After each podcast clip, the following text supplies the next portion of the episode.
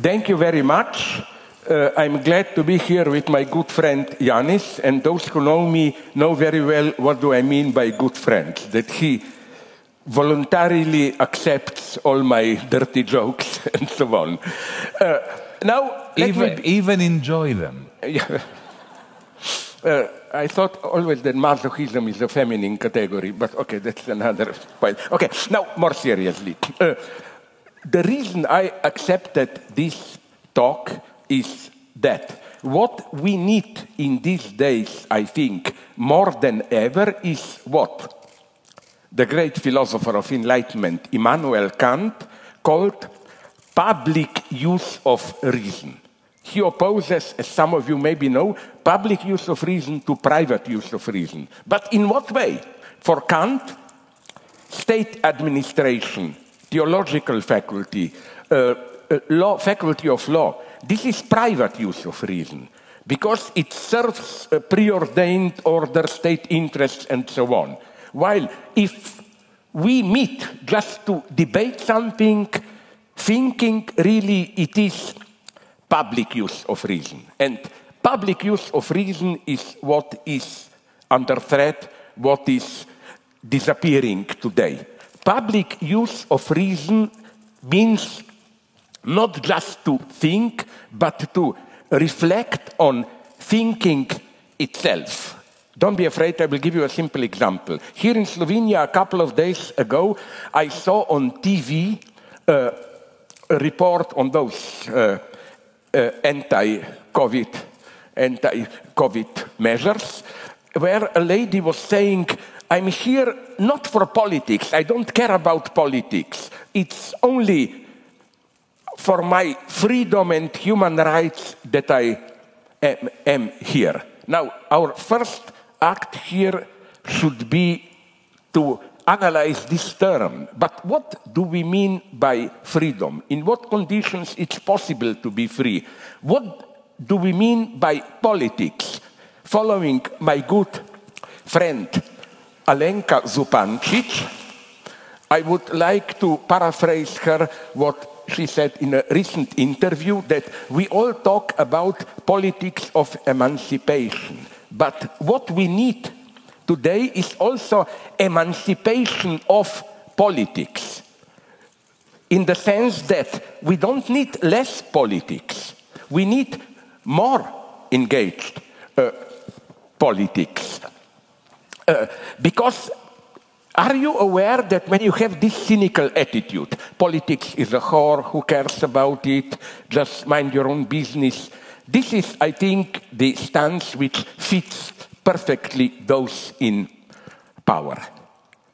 So that's why we are here, and I would just like to begin to approaching Greece with a difference, which, and then immediately I give you the word, which uh, shows nicely the superiority of Greek civilization over our Slovene civilization.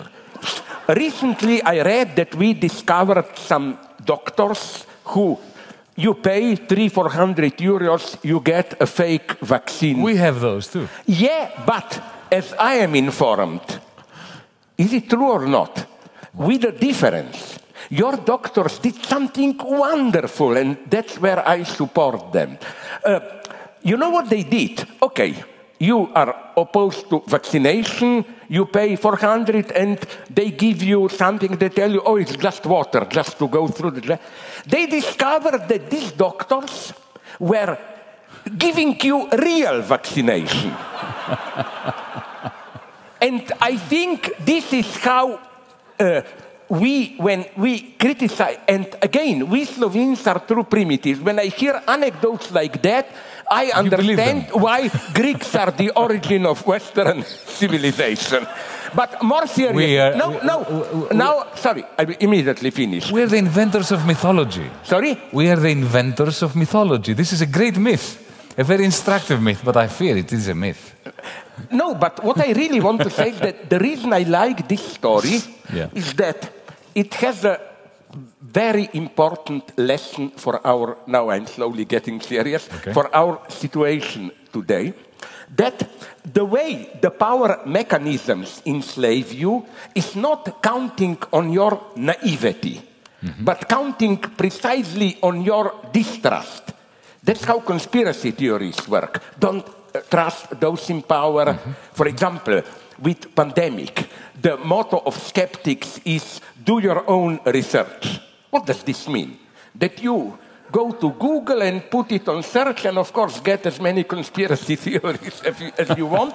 So what I'm saying is that uh, I think you, I even read somewhere this, what you, the British, the English, whatever, have this wonderful expression, lamp to slaughter.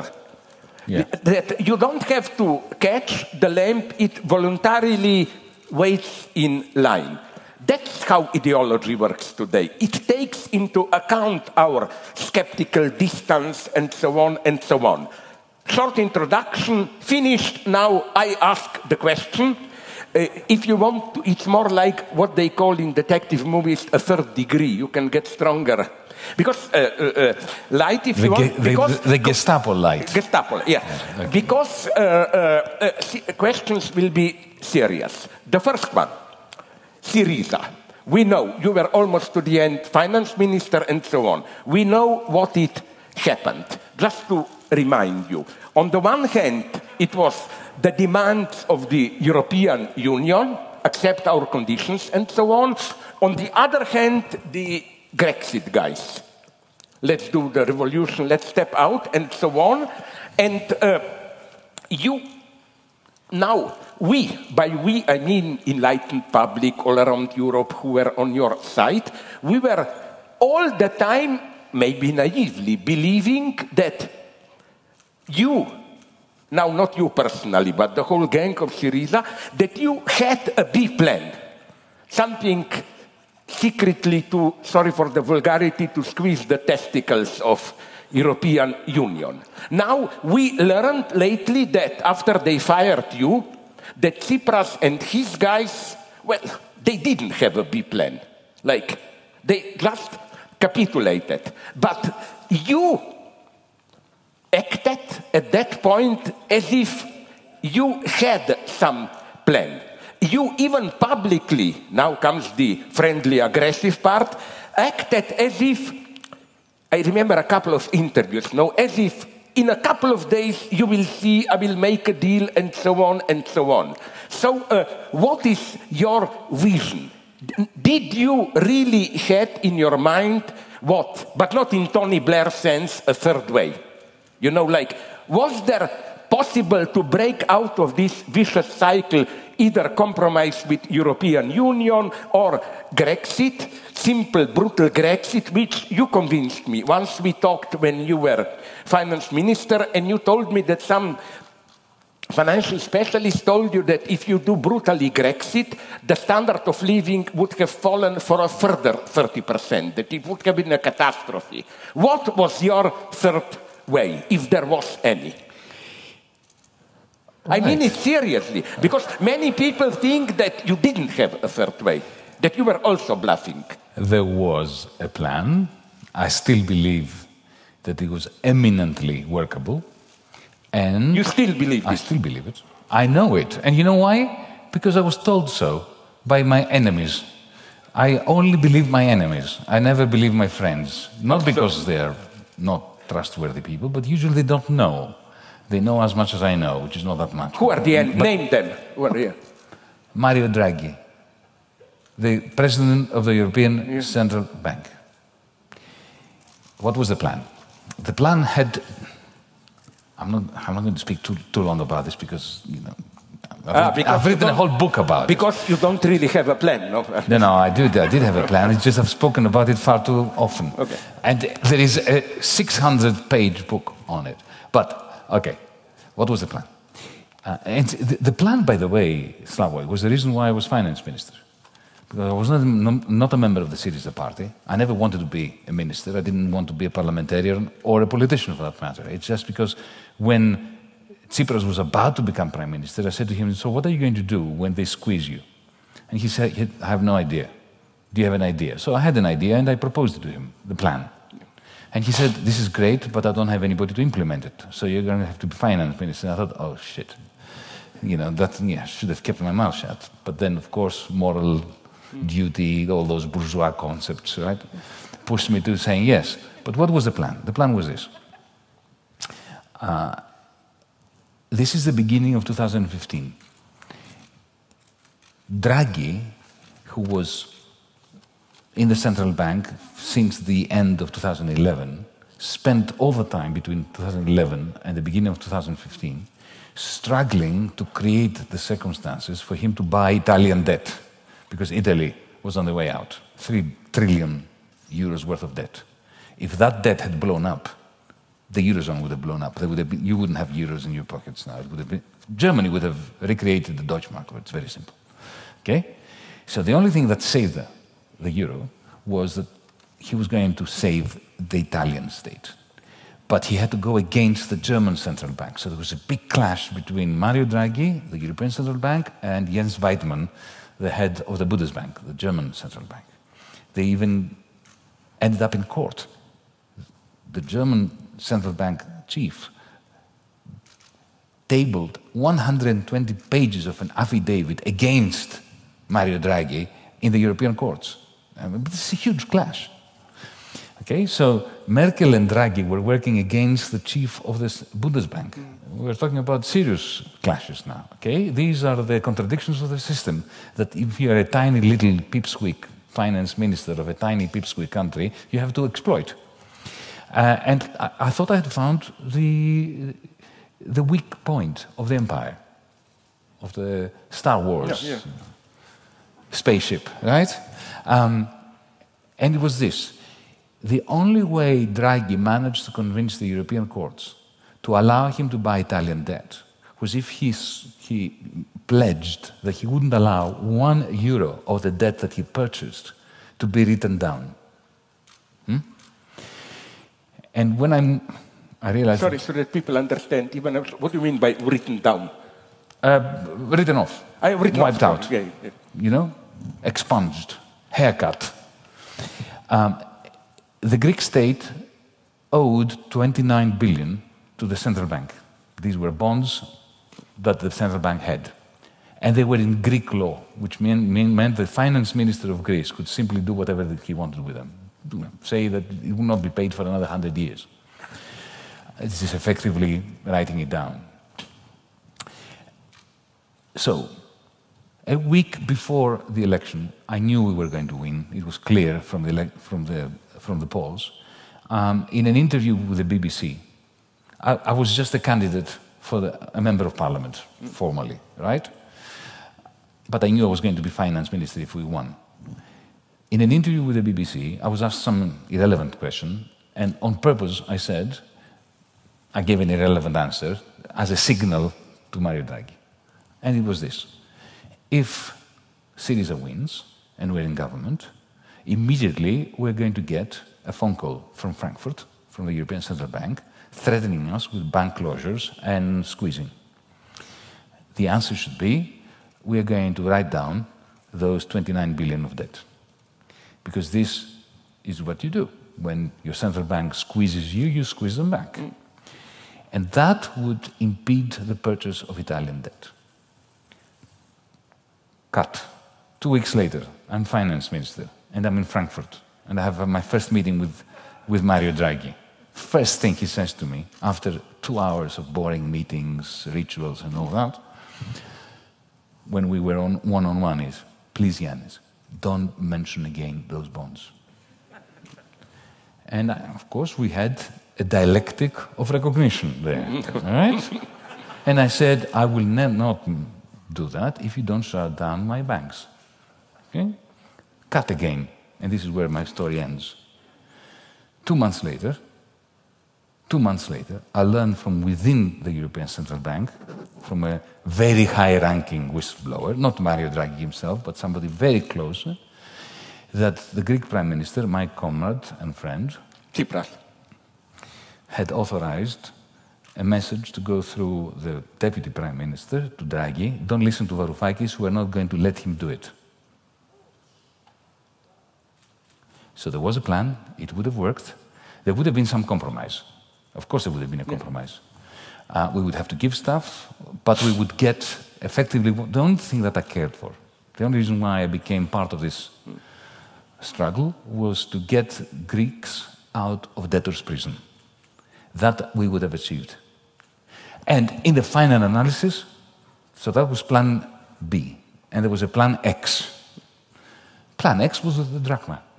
Because, yes, it is true that we would have lost not 30, 20% of GDP again, uh, but we would recover it relatively quickly within 18 to 20 months.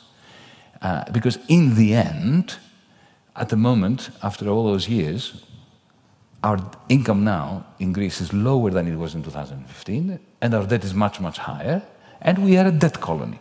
We would have stopped being a debt colony.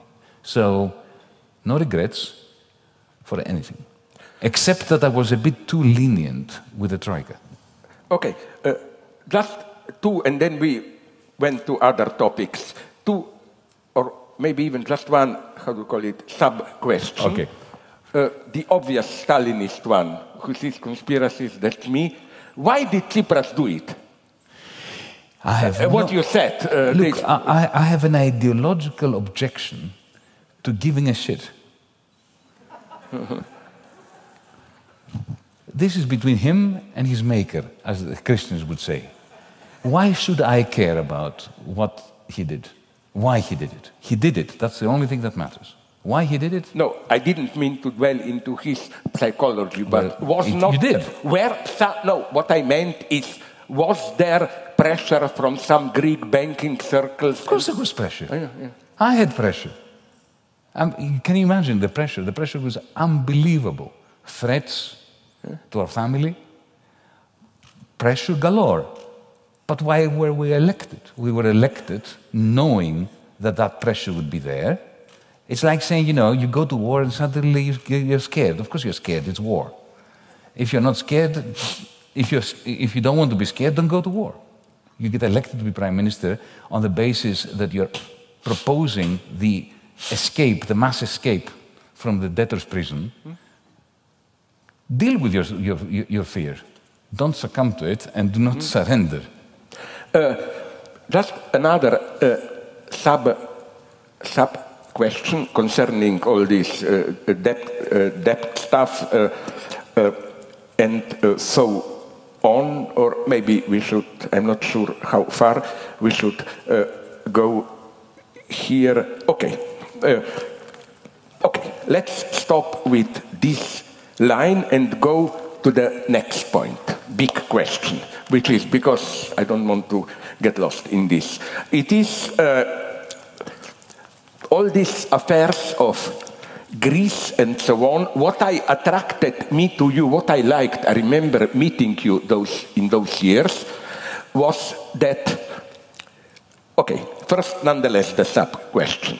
But didn't you write in your book that with that half pornographic title, only for the adults or whatever? didn't you write in that book that when you threatened Schäuble, I think, we will do Grexit, that he basically told you, okay, do it, we give you 30 No, no, no. That's, Tsipras said that. I never said that. Ah, sorry, I thought it's you, no, my that's mistake. Tsipras. That's Tsipras' excuse. That when we threatened him with Grexit, he, it was his wish. That's, you know, that's just a big, huge, fat lie. Ah, okay, we okay. never threatened with Grexit. Uh, I knew that Schäuble wanted Grexit. Remember, my strategy was always to exploit the uh, ruptures and the contradictions within the system. Yeah, of course. Okay. Uh, so one was the clash between the European Central Bank and the Bundesbank. The other one, major one, was the clash between the Chancellor, Angela Merkel, and the Finance Minister, Wolfgang Schäuble. They were not on the same. Uh, Oh, the, the, it was the mi- mightiest of clashes. It was worse than the clash between Greece and the Troika. The clash between Schäuble and Merkel. You should hear him speak about her. privately to you. I mean, yeah, yeah. You don't, you, I'm, I'm not going to delve into it, but it, it was a, a clear difference of opinion. Merkel and Draghi wanted to keep Greece in in a debtor's prison. Schäuble wanted to kick Greece out in order to send a signal to Paris. This is what you get if you want to use the Deutschmark, the euro, same thing, right? And you, you don't do as you're told. It was really very, a, a, you know, a very clear difference of opinion. Uh, Schäuble was the one who proposed to make Grexit. I never threatened him with Grexit. All I said was, I'm not taking another credit card from you, mate. Because we were bankrupt since 2010, and the crime against logic that was being imposed upon Greece by the Troika was they forced us to pretend we're not bankrupt, and the only way you can force somebody to pretend they're not bankrupt is by forcing them to, lend, to borrow more money. And under conditions of austerity that shrinks your income, which was not enough to pay the previous debts, let alone the new debts. Okay, so I was saying to him, I'm not signing. You know, um, imagine you, you, know, you owe money to the bank. You can't repay because your income's come down. And you go to the bank and you say, let's restructure my debt, reduce the amount mm. of debt so I can pay it. Because if you ask me to pay it, I'll go bankrupt and you'll get nothing. This is what bankers do every day. Imagine if the bank were to say, I'm going to give you another a credit card from which you're going to draw money with an interest, hefty interest, to repay the previous credit cards. But the condition for giving you that new credit card is that you will shrink your income. You would look at the bank and say, "You have gone completely nuts," as if I'm going to say that, um, as if I'm going to, to say yes to that. So uh, my line to Schäuble was, "I'm not taking another credit card, pretending that I'm going to pay you back on condition of destroying what is left of my people." And his argument was, "Okay, you're right. This doesn't work." He confessed that what he was proposing to us, what the Troika was pushing down our throat, would never work. Lagarde confessed that to mm. me too. Um, her argument was, yes, but you're right, but you know, you have to do what you're told because otherwise your credibility as a politician is mm. going to suffer. I thought, yeah, who gives a shit what my credibility as a politician suffers or doesn't suffer? Um,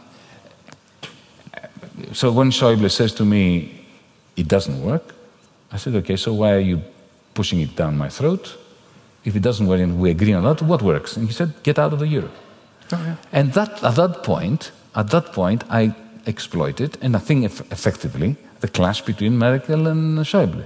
The moment he said to me, that's in my book, the moment he said to me, uh, get out of the euro, I said, Wolfgang, you're a great believer in democratic legitimacy.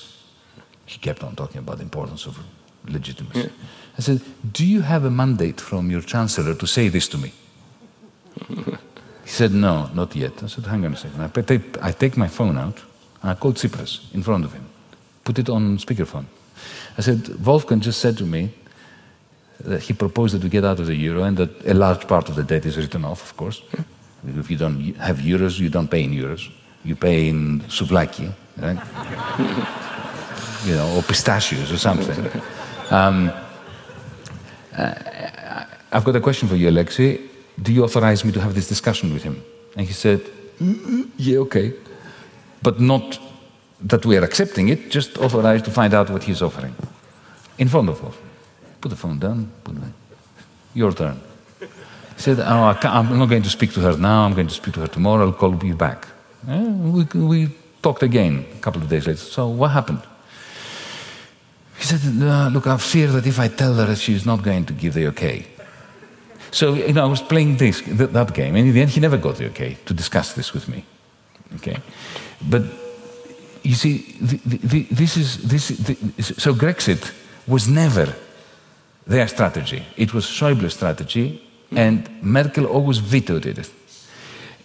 Look, in the end, to cut a long story short, I think that on the balance of probabilities, if we, and this is a delicious paradox, one of those that you love if we were prepared to get out of the euro, we wouldn't have to get out of the euro.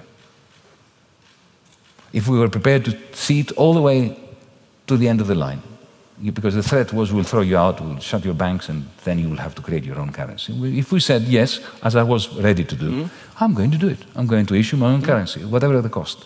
You know, freedom has no price. We will do it. If we were prepared to do it, they would come to us at the 11th hour, begging us not to do it, and we would have the debt haircut that we needed. So that was the plan. That's what I That wanted was to the plan. hear. Yeah. But at the same time, it was not bluffing because people say to me, oh, this is poker. No, it's not poker. Because to bluff in, in cards, it means to pretend that you, that you have a power that you don't have. I was not pretending. I was going to take it all the way to the end with a drachma. So I had a, what in game theory we call a dominant strategy. A dominant strategy is one that you should follow, or you should want to follow, independently of what the other side does. Right? Then that's not bluffing. It's the, the definition of not bluffing. Okay. Uh, I would like to go on Yeah, go indefinitely on. here, but let's go because there's no, pub- just one no Stalin- public intellectual discussion so far. Yeah, but for this, when people, that's to say, me take power, you get two years in Gulag. But that's uh, another story. So, seriously, so you think, if I may quote the immortal Comrade Stalin, that in the choice Merkel versus Schäuble, which was worse, they were both worse, or is there? Uh, I preferred Schäuble anytime. huh? Yeah. That's good to know. Yes, me Yeah, also. because, because you see, if he, ha- if he was chancellor, he and I would have an agreement. We would get out of the euro. We would not end up in that prisons, in, in that debtor's prison forever. Um, or we wouldn't get out of the way. The one thing we agreed on, because it was a, a, a really dramatic moment. It's captured in, in the movie by Costa Gavras of Adults in the Room. It's, I've tried to capture it. Who plays you, Brad Pitt or who? A No. Greek guy. A Greek guy. Greek- Because, because Costa Gavras, it was going to be Ralph Fiennes, by the way. Sorry? It was going to be Ralph Fiennes, but then Costa Gavras decided that he wants realism, which is a very bad idea in art. Very bad idea. Yeah. Very bad Yeah, idea. yeah, yeah. And he want realism meant that when I spoke, when my character spoke to the Tsipras character, we should be speaking in fluent Greek, and when I would speak to them, I would be in English. So you know, no non-Greek actor could ever do that. Right? So, um, but you know, the, the, there was this moment when it was, I believe it was June 2015. I was in the finance ministry in Berlin. By the way, you know what that, that building is. Sorry? Do you know what the building of the Ministry of Finance yeah, is? okay. What is it? No, don't. You catch- don't know. It's Goering's headquarters. That's what I know, but I don't know where it is. But this I knew. Yeah. It's the same building. It's m- m- mind-numbingly toxic to get into that building. You can feel the aura, uh, and it's ugly, a sin. I mean, anyway. Is sin ugly for you? Well, this is, this is my Anglo-Saxon I'm, I'm bringing, right? I didn't mean it. Sin is wonderful. Um, okay, so he was pushing me, pushing me, pushing me to sign, and I kept saying no, no, no. And at some point, I said he was becoming very assertive, and I said, "Look, Wolfgang, I'm not going to sign, but I would like to ask you for a favor. You've been in this business for 40 years, politics. I've been in this business for four months. Can I can we pretend for 10 minutes that we're not ministers so that you can give me your advice, not to order me what to do? He said, okay. Very sort of um, in a friendly manner. And he, he was quite magnanimous at that moment. And said, okay, we're not ministers now. Tell me, if you were me, would you sign? And to my astonishment, he looked outside the window.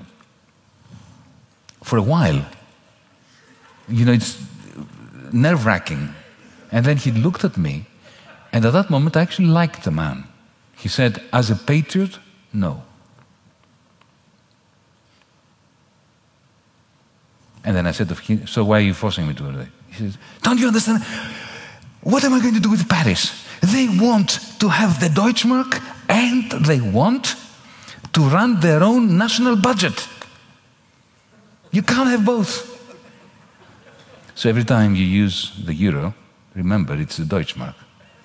Don't mistake it for a European currency. Okay. I'm so sorry. We could go endlessly in this way, but let's go to the next big. Just one remark which you will like. I remember that when we first met around that time, I was immediately attracted by why you told me. You told me, and you repeated it now, but not as brutally as I will say now, that your message to Schäuble and so on was what I'm bringing you is the most rational way to get some of your money back. You are not playing this sentimental violin, we are poor people. No, no, You never. wanted them to get some money back. You were honest. Here. You know, the, the, you know, have heard of Amartya Sen, the Yeah, yeah, economist, yeah. the Indian economist? Nice guy, very, Oh, really? very, very clever guy. I have problems with Yeah, Indians, because but that's uh, minor racism. okay, yeah. I, he, he, he's a smart man. And I met him in London um, after the the end of this period Mm. when I had resigned, and he said, "You know, Yanis, what your problem was? He had gotten it. He said."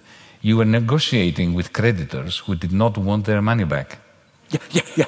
That, yeah, yeah, yeah, yeah. Yeah. They didn't want their money back. They wanted to crash us. In which case, we should simply have agreed to get out of the euro. But you know, at the same time, Merkel, who was above that, she had a good concept of what was at stake. Because she had German manufacturers, Volkswagen, Siemens, and so on, holding her to not letting the euro crash. Because the last thing that they wanted was the recreation of the Italian national currency, the lira. Mm. Because they hated the lira before 2000. Why? Because every time Volkswagen became slightly more competitive than the equivalent mm. Fiat, the Italian central bank would devalue the lira mm. and make it cheaper. And German industrialists hated that. So, you know, Merkel had them in mind, whereas Schäuble had a more hegemonic power game in his mind. Okay, now we, you already approached the second question where I'm even more, if this is possible, on your side, as it's already clear with this wonderful paradoxical, paradoxical formula that you propose, that you have a creditor who does not want you to repay the debt. Isn't it, we talked about this often, one of the features of, I don't know how to call it, new phase in the world order where, as you told me, we no longer live in this traditional neoliberal market order and so on and so on. Uh, you, I remember, we were uh, talking even on phone. You remember that moment? I think it was in the spring or summer of 2020 when, on the almost the same day that the numbers came out from United Kingdom and United States of how the production fell down, stock market went up. And then you say there is something tremendous happening now in capitalism. It's no longer the old market, profit, productivity, and so on. It's no, no longer capitalism.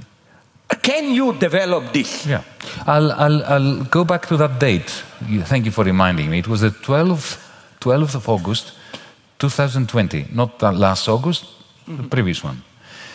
Nine o'clock in the morning in London, the news came out that the national income of Britain, GDP as it's called, had fallen by more than 20%. That had never happened before in the history of capitalism. British GDP falling in one year by 21% or so. Never. It was not anticipated. The markets were expecting a fall of 8, 9, 10%, 20%. No one. No one. 15 or, or 16 minutes later, the stock exchange, the London Stock Exchange, goes up by 3%. There can be no explanation of that along the lines of capitalism, right? One explanation would have been if the markets were already factoring in, expecting a 10% decline, and it was um, uh, 8%, things were better than expected, so the stock exchange might have gone up. But to expect 10% and to have 20% and the stock exchange to go up, something else was going on. I know what it is, I'll tell you what it is. Since 2008, the great uh, financial crash, capitalism is on a drip feed. It's being kept alive through constant injections of money from the central banks. That has never happened before. It started in 2008. In 1929, it didn't happen. That's why all the banks closed down.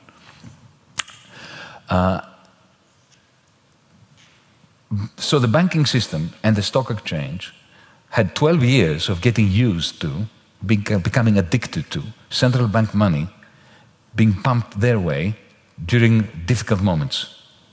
So, imagine you're a stockbroker in London. You hear the news at 9 o'clock in the morning minus 20%. Oh my God!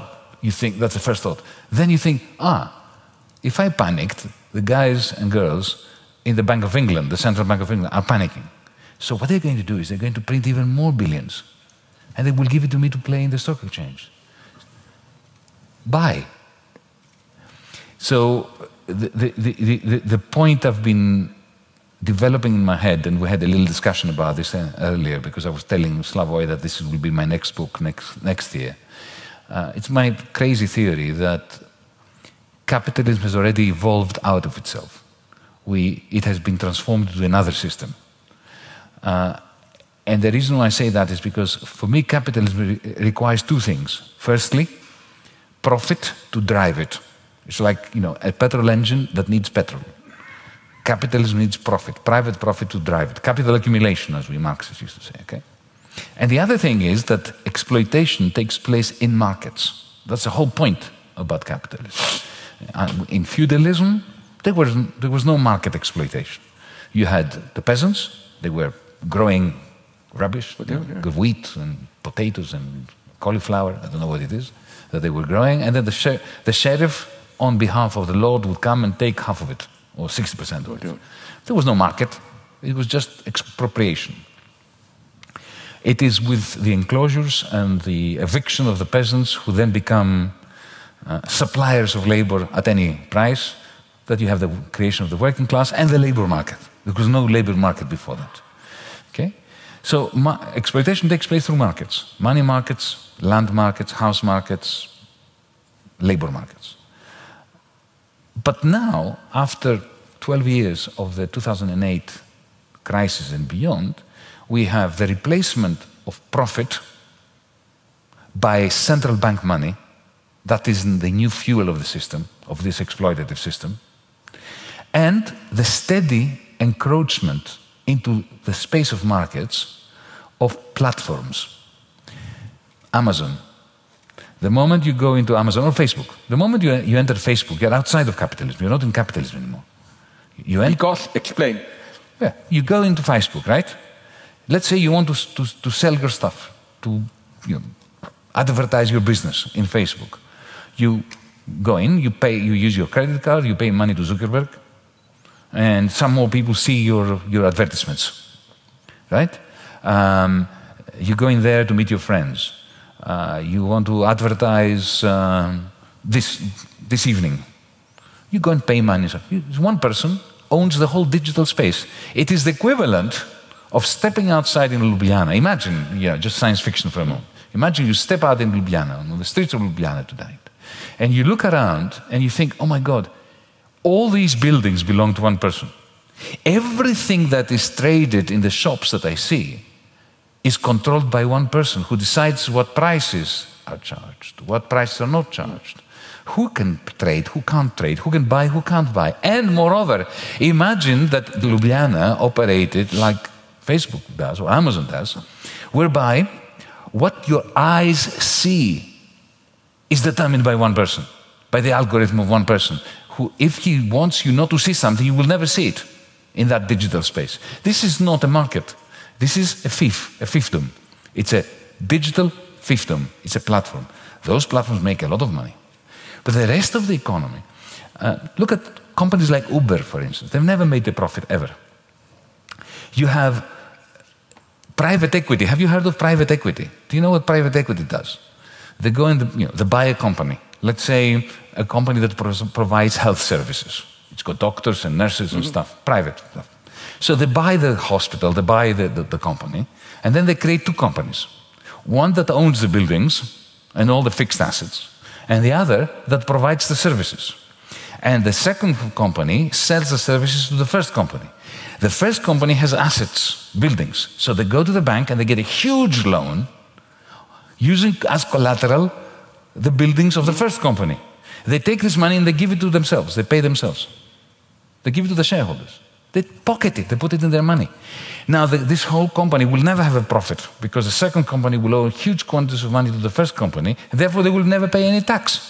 Because if you have no profits, there's no tax. But the, the, you know, the whole point about profitability is coming out. Very soon after that, this is an empty shell. This will go bankrupt. It will die. So platforms are expanding, even in health. Facebook is now privatizing the National Health Service in Britain without anybody knowing. Google is doing the same thing behind the scenes. Mm. By the way, DiEM25, our movement, is beginning a campaign on Monday in Britain against the um, uh, surreptitious privatization of the NHS by big tech, uh, close brackets.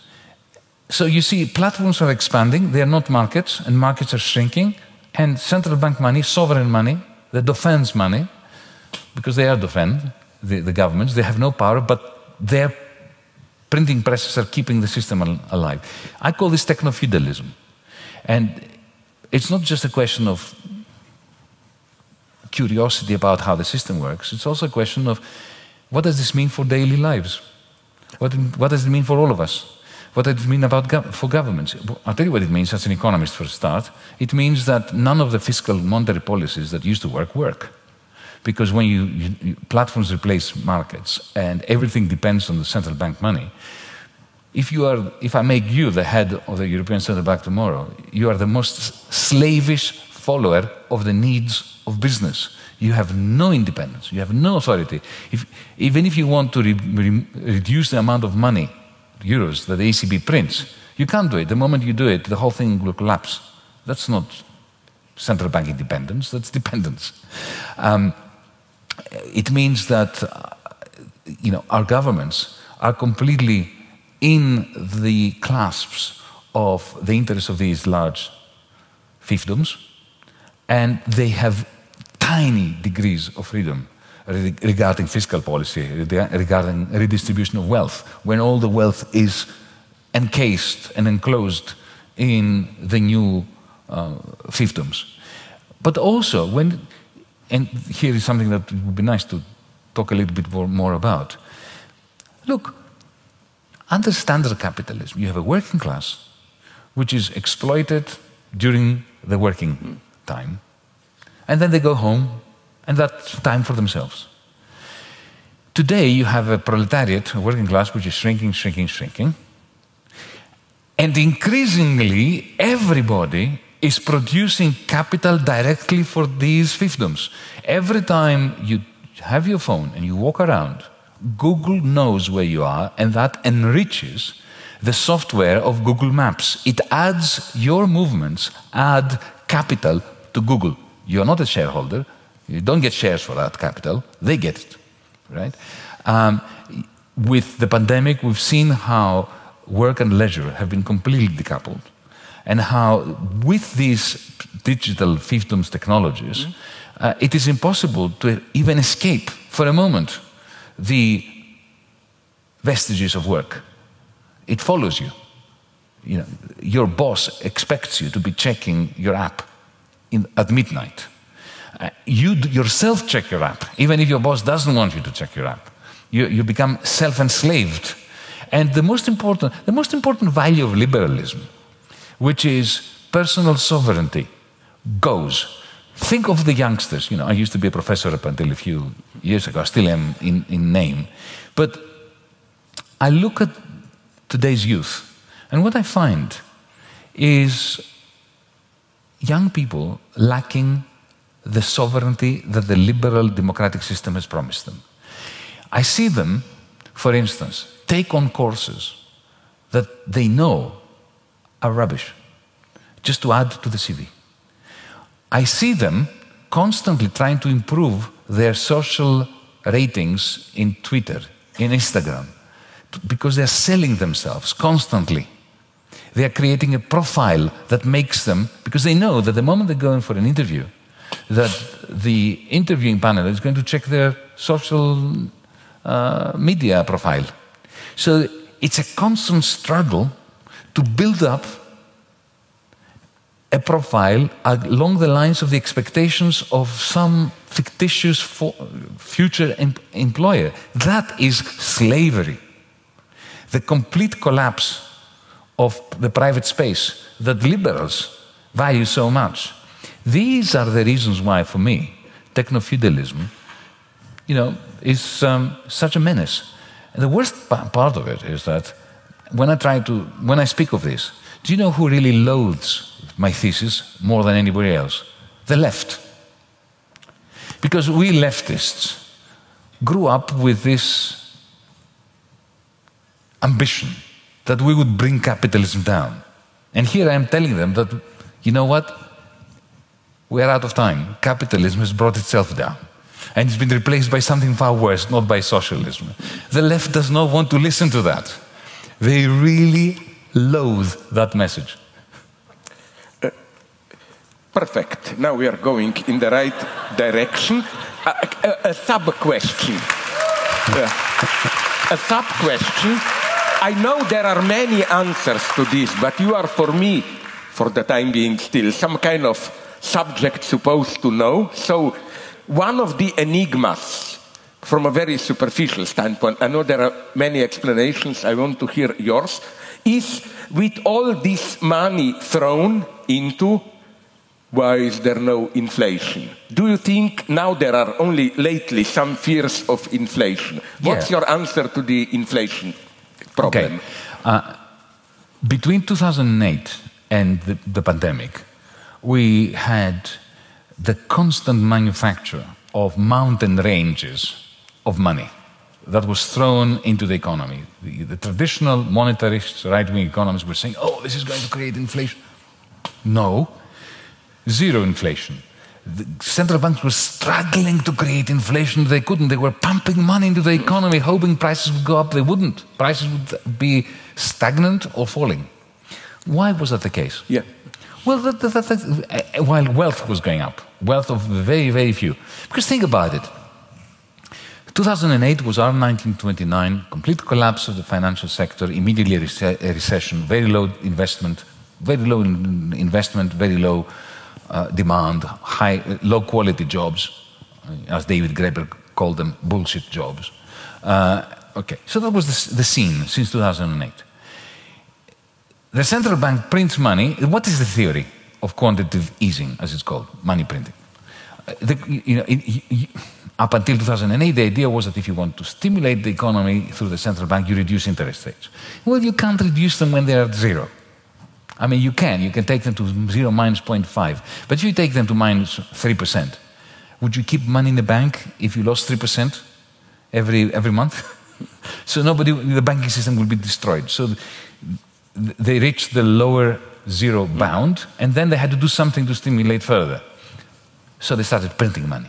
But the thing is, in capitalism, as we had it in the last 100 years, since the creation of the Fed, the Central Bank of the United States, and so on, the legal structure is this you have a central bank. The central bank is not other, like other banks. You and I cannot have accounts with the central bank, but the banks have an account with the central bank. So all the commercial banks have an account with the central bank. The central bank, if it wants to create money, it effectively gives an overdraft facility. It types numbers, you know, a few billion into the accounts of the commercial banks, hoping that the commercial banks will get that money, it's free money, to lend it to businesses who are then going to take it and invest it, you know, hire people, invest in machinery, education, training and so on. Right? That's the theory. What's the reality? The reality, and I have witnessed that, I have to tell you. The reality is this. Take the European Central Bank, I could take the Fed or any other, but we are in the Eurozone, so I'll take the European Central Bank. The European Central Bank, somebody from the office, the staff, calls up Deutsche Bank. Says, um, I've got a couple of trillion euros. I will give it to you at minus 0.5 interest rate. You know what that means. I will pay you to take it. I will pay you 0.5% to take it. I mean, who in their right mind says no? Imagine if I were to say that I'm going to pay you to take money off my hands. So Deutsche Bank says, give it to me. Now, Deutsche Bank looks at all the people out there who suffer austerity, who have bullshit jobs, and says, yeah, as if I'm going to lend it to them. I will never get it back. So you know what Deutsche Bank does? Picks up the phone and calls Volkswagen, Siemens, Alstom, Google, Apple, huh? and say, um, would you like some free money? I've got a few billion here. I'll give it to you for free. Zero. The Deutsche Bank has already made a profit. It's been paid for by the central bank to take it, and it's giving it away for free. You know, it's a very easy life. For those. Uh, for those people. Yeah. Volkswagen, already, by the way, Google. You know, Google, uh, Apple. Apple has $210 billion of savings. Just, just stating that, you know there's something really wrong with capitalism because companies should never save. You and I should save, and companies should borrow it from us to invest. When the companies have billions of savings, there's something wrong. Close bracket again. But nevertheless, you know, Volkswagen has billions in the bank, which is not investing. It's too fearful. Why is Volkswagen not investing? They could have created a Tesla competitor, but they look at you folks and say, yes, if they will be able to buy it. The useless, poor folks. They can't afford to, to pay 100,000 euros for a top of the range Tesla competitor. Mm. So instead, they do something simpler. They take the money from Deutsche Bank and they go to the Frankfurt Stock Exchange. And you know what they do? They buy Volkswagen shares. Volkswagen buys Volkswagen shares. Guess what happens to the share price? Goes up. Their own salaries, the Volkswagen directors, are linked to the share price. So they get money out of that, personal money, not as a company. And they go to Berlin and buy a nice apartment. House prices go up. So if you have apartments in Berlin, you benefit from that. So there is a lot of asset price inflation, hmm? but the little people out there don't have money to buy anything, so there's no price inflation. So that was the situation up until now. Now things are getting slightly demented and different. What happened was COVID 19. During this period of globalization, of yeah, the neoliberal story, not the reality, the story, um, whereas upon a time, once upon a time, you had you know, a car that was being made in two plants. There was a plant here making engines and another one making the chassis and, and the car. And then they would bring them together.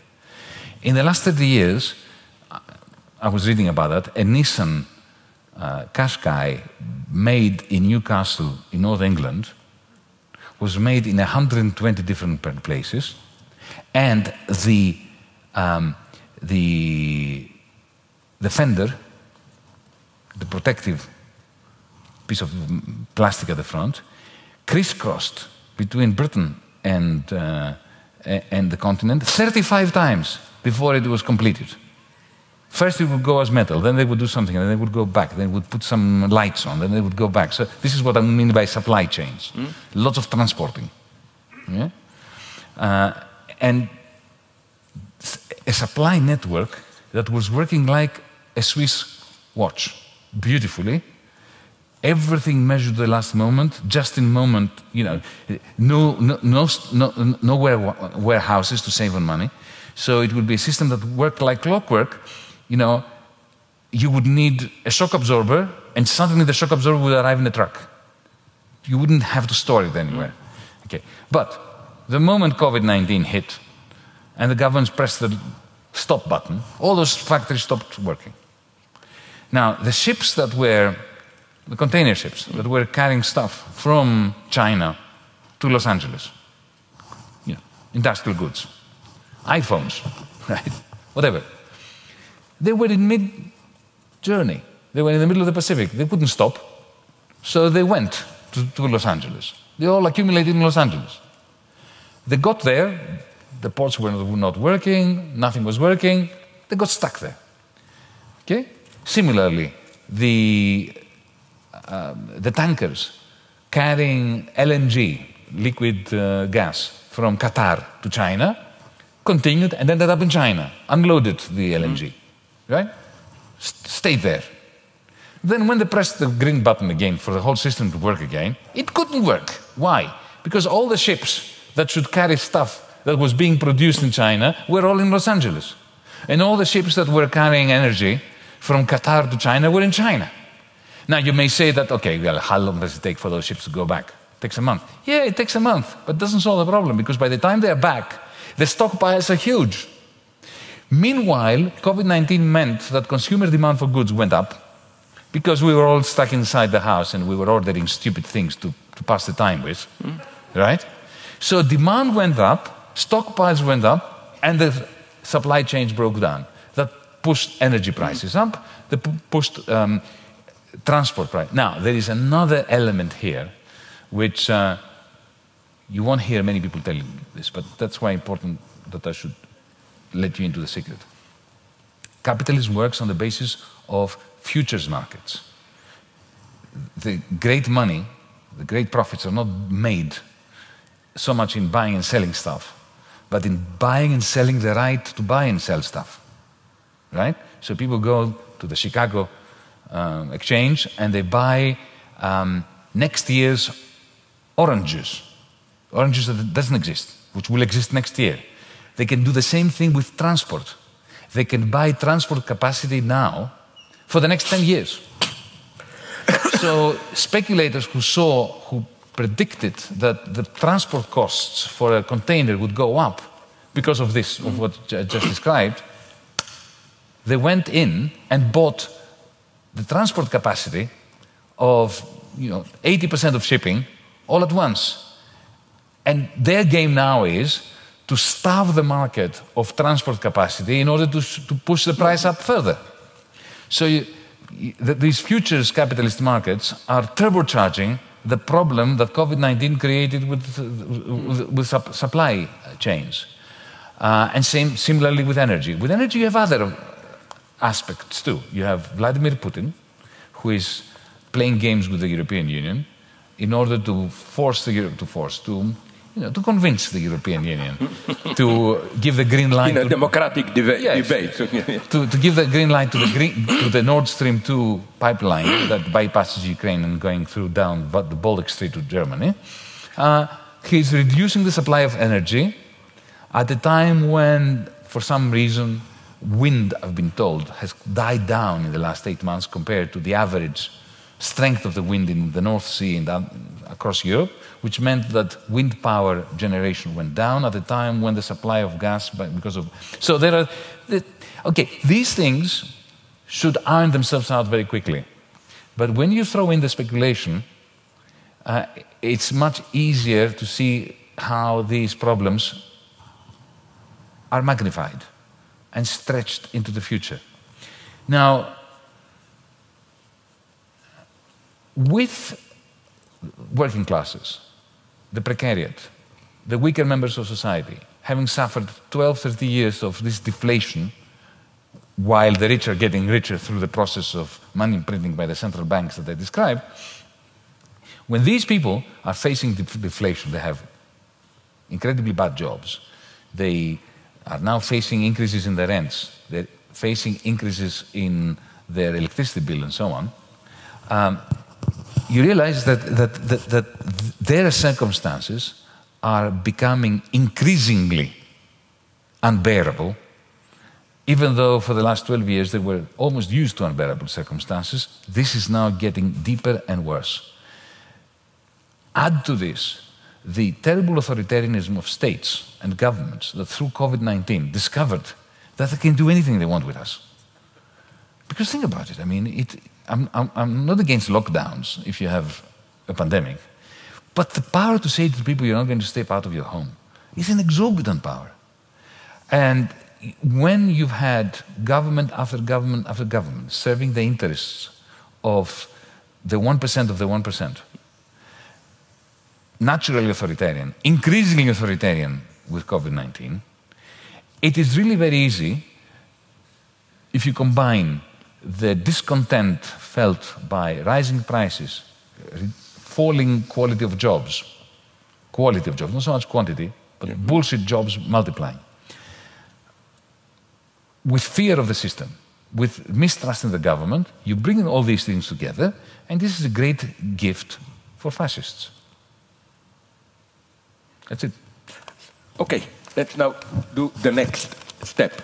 Uh, from, I agree with the dark image you painted of where we are. Okay, there is now an why the answer that I will give you now, and I don't believe in it, but I want from you a theoretical okay. confirmation. Right?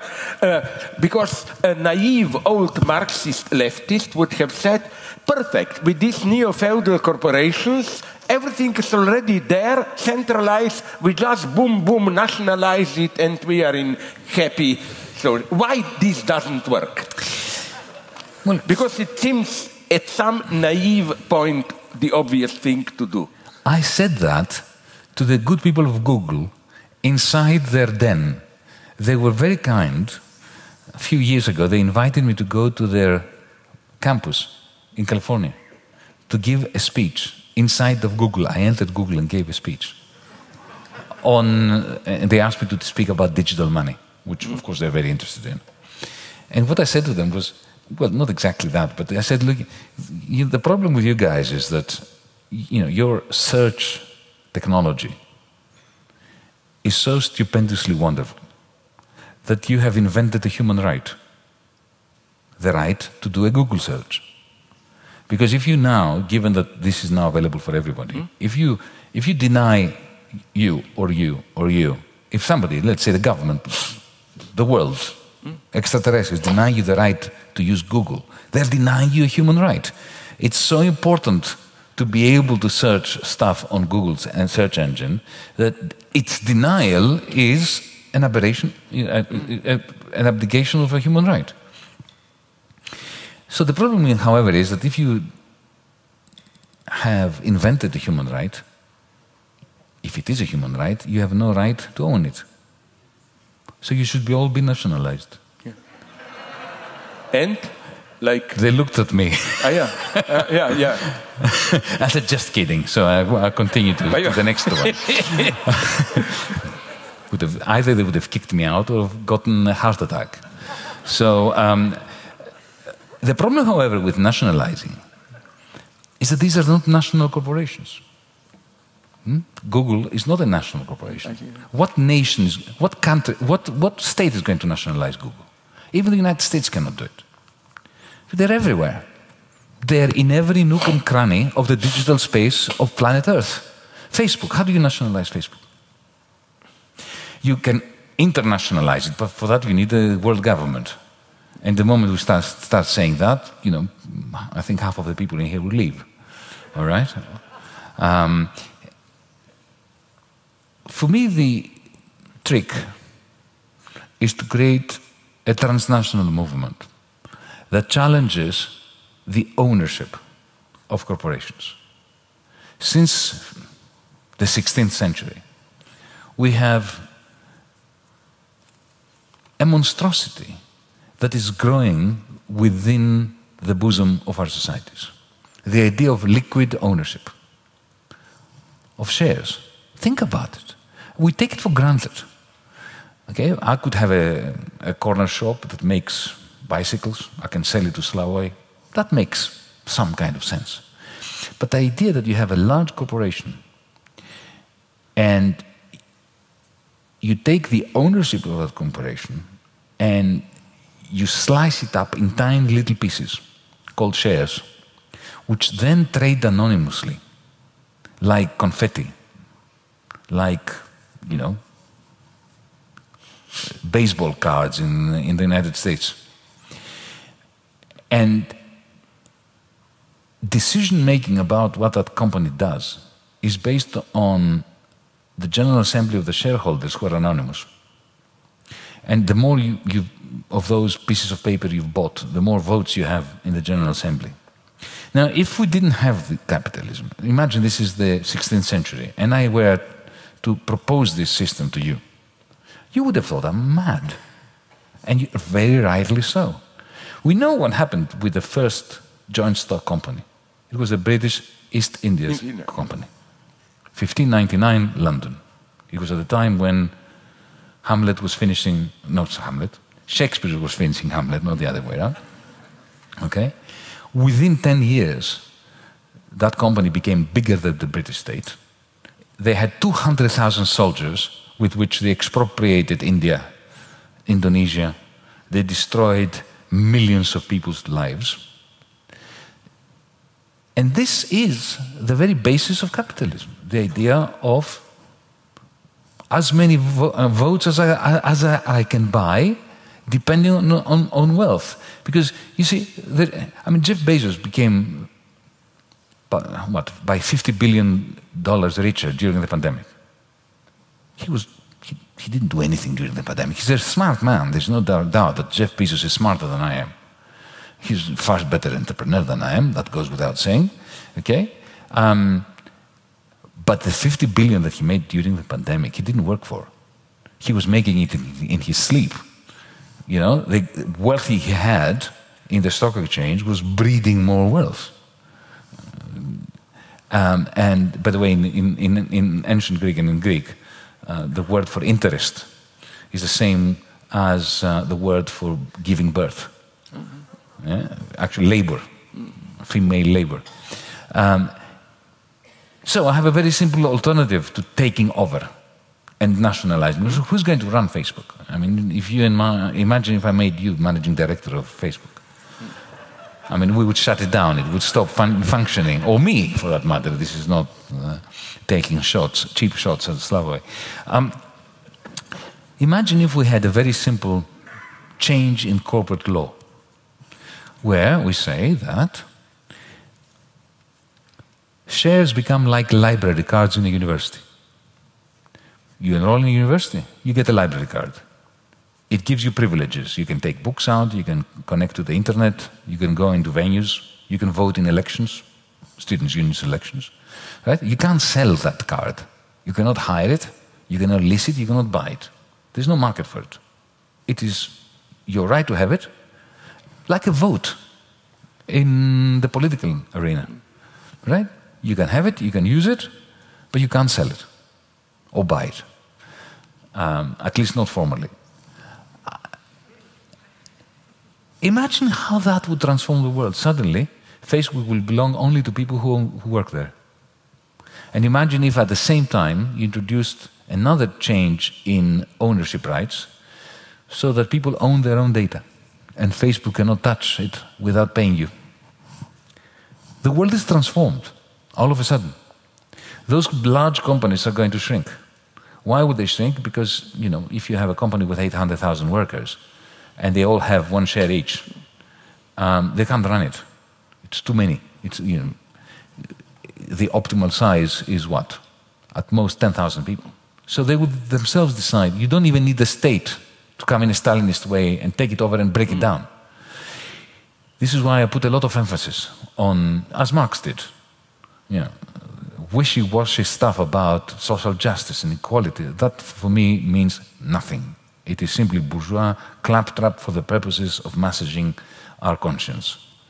You want to talk serious, seriously about liberating people from the shackles in which they live? Change ownership rights, change corporate law, and make shares non tradable one person, one share, one vote.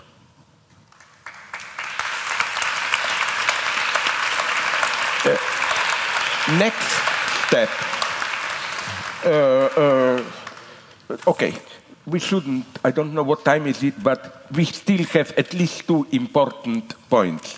One is, we are both, on the one hand, critical of China, People's Republic, the big one, but at the same time, we don't simply buy the Western narrative, you know, evil, totalitarian China, the threat to, and so on. This afternoon we talked about uh, a figure, I suppose you, well, go to Google and search for him, uh, Wang Huning, who is now probably the most influential intellectual in the world because in China the real power is in the seven members of sitting committee of the Politburo or what. There, he is one of them. It's an extremely. Is he the, is he the, the, the modern version of Suslov? Do you remember Suslov? My, don't now we are entering erotic uh, erotic season because Suslov is my favorite now you will have to suffer one I didn't know that. Yes. Uh, you know why? You know who was Mikhail Suslov, the embodiment of the irrationality of Soviet system. That's right. He was extremely influential, but you know what was his function? And he survived them all. Stalin, Khrushchev, Everybody. Brezhnev. He had, these were pre-digital times. He had, pre-digital times, a couple of shelves with thousands of cards, quotes from Lenin for all occasions. if, for example, Russia wanted a war with Finland 39, he found a quote from Lenin in. Russia. And all of them, from Stalin onwards, came to him. This is the party line. Find quotes from Lenin to, To support it. to support it. And it's incredible how what he did didn't have any influence. It's a bit like the Bible. Yeah, You can support anything. There's Yeah. some line in the Bible that supports whatever you do. yeah, yeah. So, uh, Suslov, yes. And uh, I wonder if we ever get close to power. I want to be Suslov, no, not, not you. But that's another story. Okay, sorry. If Let- we go close anywhere near power, Yeah. I'll be in the gulag and he'll be in the Politburo. Absolutely, and I will repeat my joke. I told this to Peter Sloterdijk already. And even if you are in Gulag, I will still show my friendship to you. You know how? In Gulag, every Sunday, you get a little bit better soup. Two, two rotten heads of a fish or something like that. I will make a call from Moscow. You will get double portion of this soup every Sunday. But let's go on on serious stuff. no, this guy in China, uh, Wang Huning, he is incredibly inte- He wrote 30 years ago in the late 80s. He visited for a couple of uh, months United States, studied everyday life and so on, and worked, wor- wrote a book, America Against America, where he what he wrote there is today with Trump and so on more true than ever. He saw the creativity, but at the same time, the uh, decadent, self destroying elements of the uh, American uh, system. And his big fear was if China is exploding in this new capitalism, no, how to prevent Americanization in this destructive aspect. That's the reason, it's not simple totalitarianism. What he is the ideologist, so media claim, uh, behind what President Xi is doing now, which is what? Remember, a double, at two levels, these so called, but we wrongly call them like this, reforms. I was shocked, I cannot but repeat the joke that already told it to you. I said, I read that the Chinese authorities party prohibited something called 996. Now, I was a little bit shocked from my decadent uh, late 60s sexual revolution years. I didn't participate in it, but I knew what's going on. 6 9 was associated with double uh, oral sex, you know.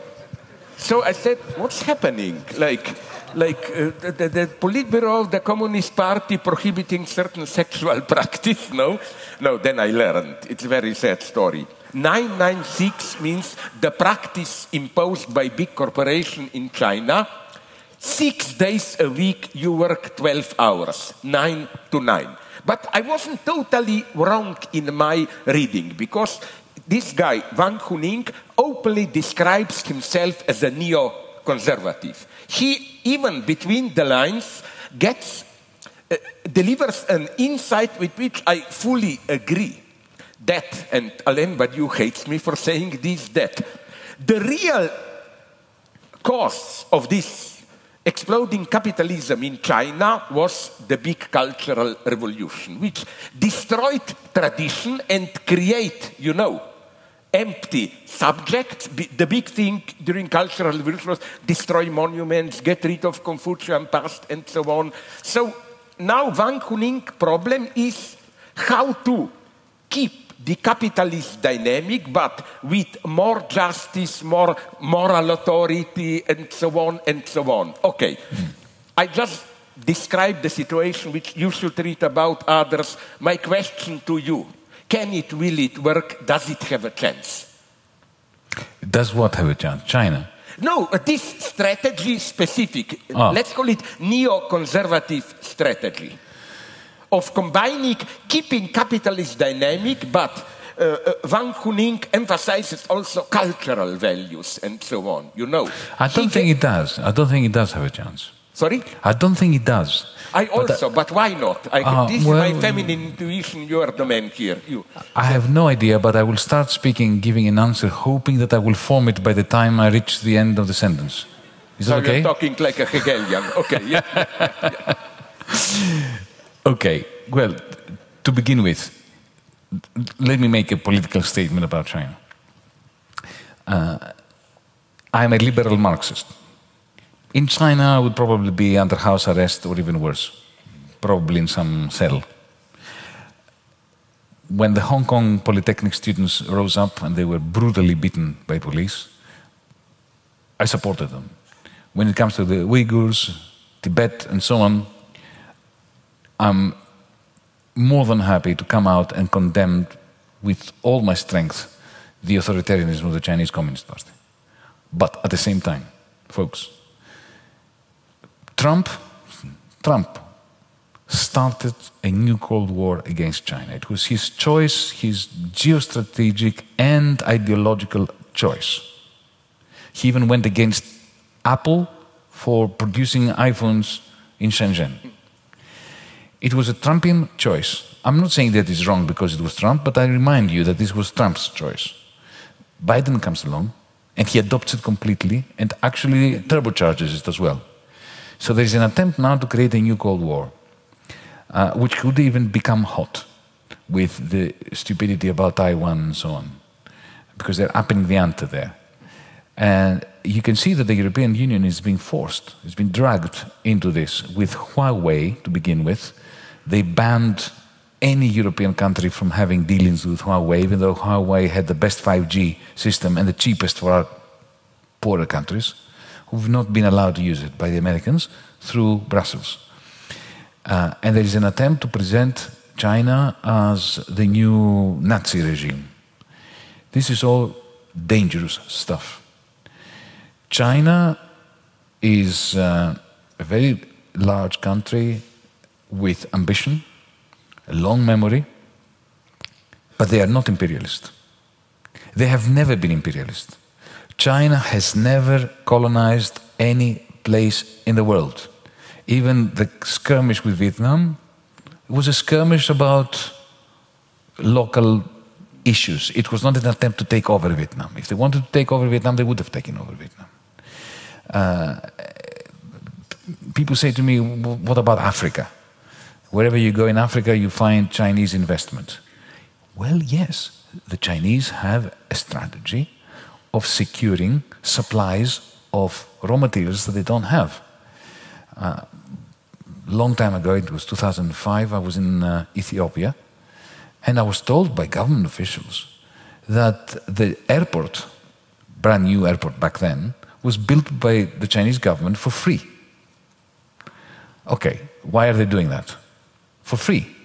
The Americans have never built anything for free anyway. Even when you hear the words US aid, it's not aid, it's loans to be paid with interest, not same. The reason is that, you know, they went to Angola, they went to Ethiopia, they went to wherever they thought they could find rare earths or oil or gas, eh? and they put the governments and the people into in their debt by building infrastructure, hoping that, you know, when the deal would be made for all these uh, um, natural resources, they would get preferential treatment. Okay. This is using one's exorbitant power in one's favor. Yeah, but compare and contrast with what the Europeans did in Africa. We destroyed a whole continent. We enslaved their people. We killed Lumumba. Not we, but imperialism did. We created South Africa. We created, Europeans created South Africa. It was not the Africans who created apartheid. You know, we, think, of, think, think of American imperialism. My country was a fascist dictatorship under the CIA, Chile, Iran, Mossadegh, and so on. What audacity to be accusing the Chinese of being imperialist. They're doing business. I remember when I was dealing with them as finance minister, the Troika had imposed upon the previous government that we give the port of Piraeus to COSCO, a state owned Chinese company. Of course, they took it, they wanted it, right? Whose fault was that? It was the fault of the European Troika and the American Troika forcing the Greek government to give the port of Piraeus to COSCO. When I became minister, for a short period of time, the, the, the, the people at COSCO and the Chinese government thought that I had power. so did I for a few minutes. Okay? And when I negotiated with them, I said I will tear up the contract and I want completely different uh, um, terms. Hugely in our favor, new terms.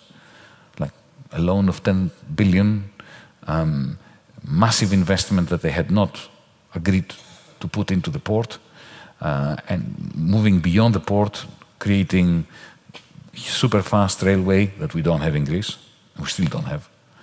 Um, and they said yes to everything. Now, that's, if, if that is imperialism, let's have a little bit more of it. Yeah?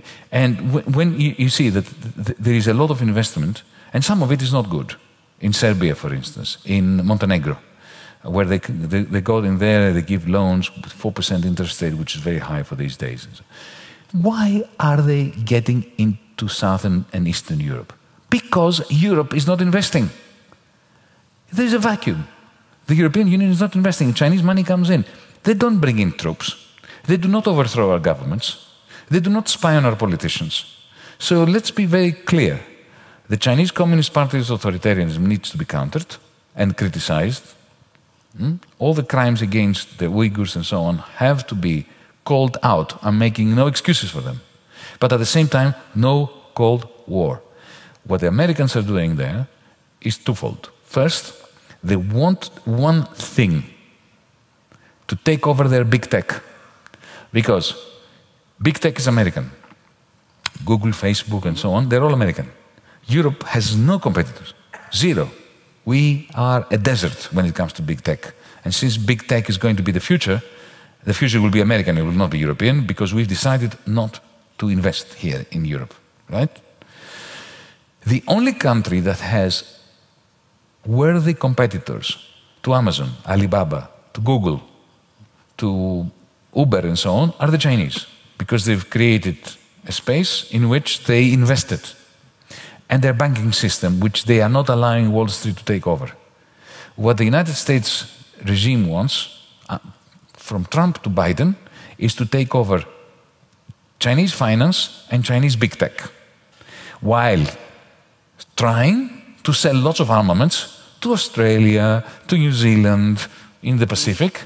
You, you heard about the deal with the so called AUKUS deal with the British and so on, which left Macron very peeved, right?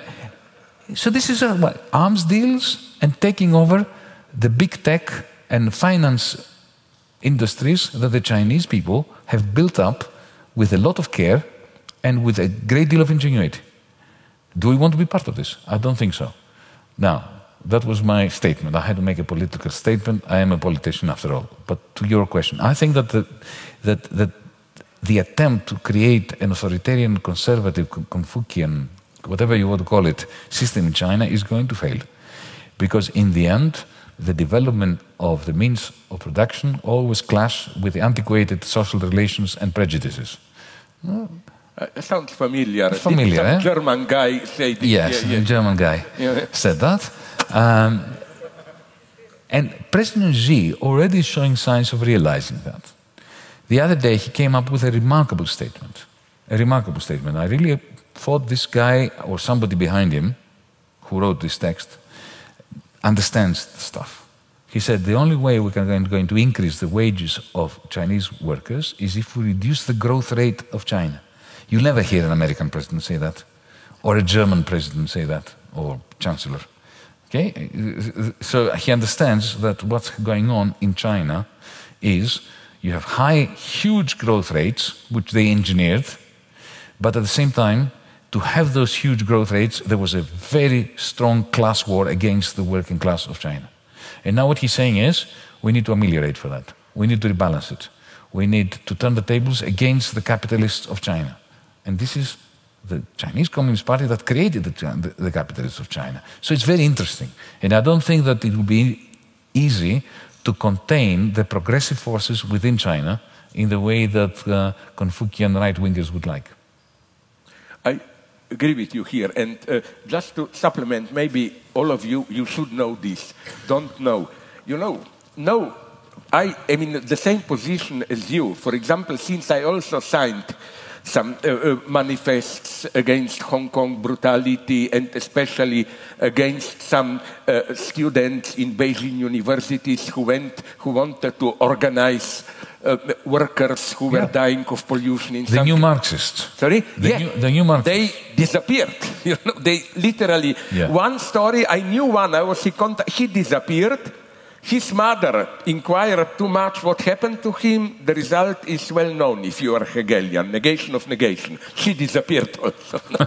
but what I want uh, uh, uh, uh, uh, what you have immediately, I will not be long. What you have to remember is nonetheless, this is a big, as you said, non imperialist trauma of China. Do you know that in 1820, China was not per capita, but absolute product, by far the economically strongest country in the world, three times stronger than Great Britain. And do you know which was the second one? No. India. Yeah, yeah, also, yeah, yeah, yeah. And do you know then something happened? Uh, this was big business in Bengal, enormous amount of opium were grown to be, uh, uh, uh, to be exported to China. This was not a couple of merchants. This was because mega... they wanted tea. The British wanted tea from yeah. China because it was the best tea. Yeah. And Indian tea was rubbish. Yeah. So they grew opium in India and exported it to China in exchange of For, their. Yeah. And then now comes the horror.